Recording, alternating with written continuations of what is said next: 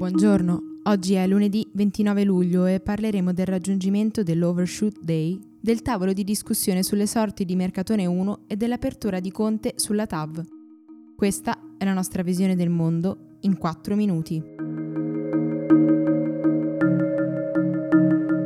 Oggi abbiamo raggiunto l'Overshoot Day, il giorno che segna la fine delle risorse naturali disponibili per l'intero anno. Da questo momento in poi tutto ciò che consumeremo non riuscirà ad essere rinnovato.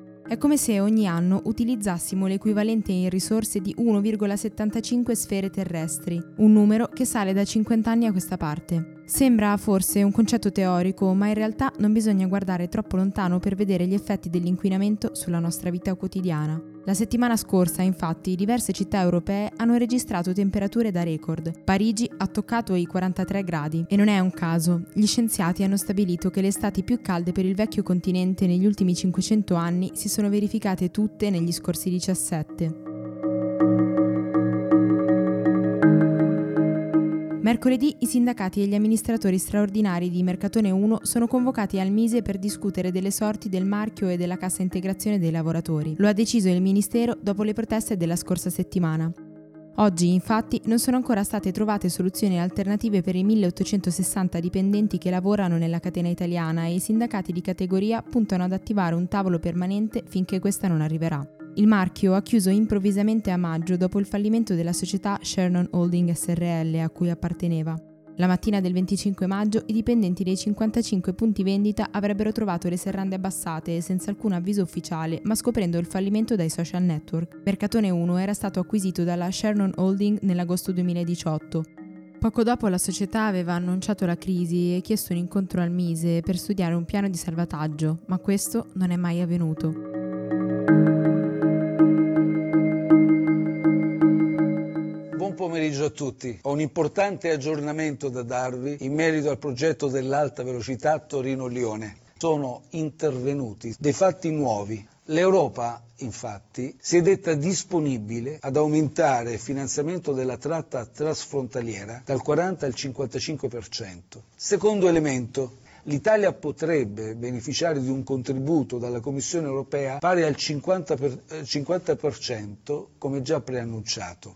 Terzo elemento, la Francia si è espressa per la conferma della realizzazione di quest'opera. Per bloccare l'opera quindi non potremmo confidare su quello che tecnicamente si definisce un mutuo dissenso degli altri protagonisti. La decisione di non realizzare l'opera comporterebbe, attenzione, non soltanto la perdita dei finanziamenti europei, ma ci esporrebbe a tutti i costi derivanti dalla rottura dell'attuale accordo con la Francia.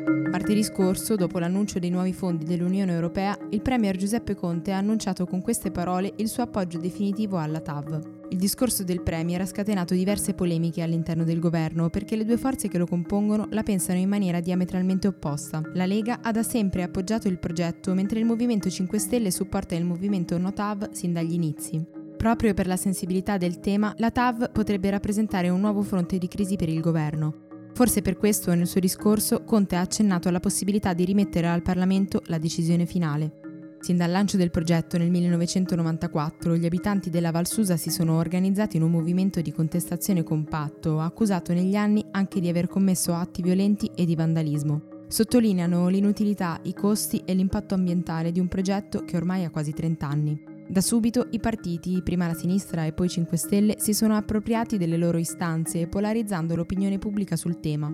Questo ha impedito di analizzare l'opera in maniera lucida, trasformando quella che poteva essere una discussione interna sulla visione del progetto infrastrutturale del Paese in un tema di propaganda politica.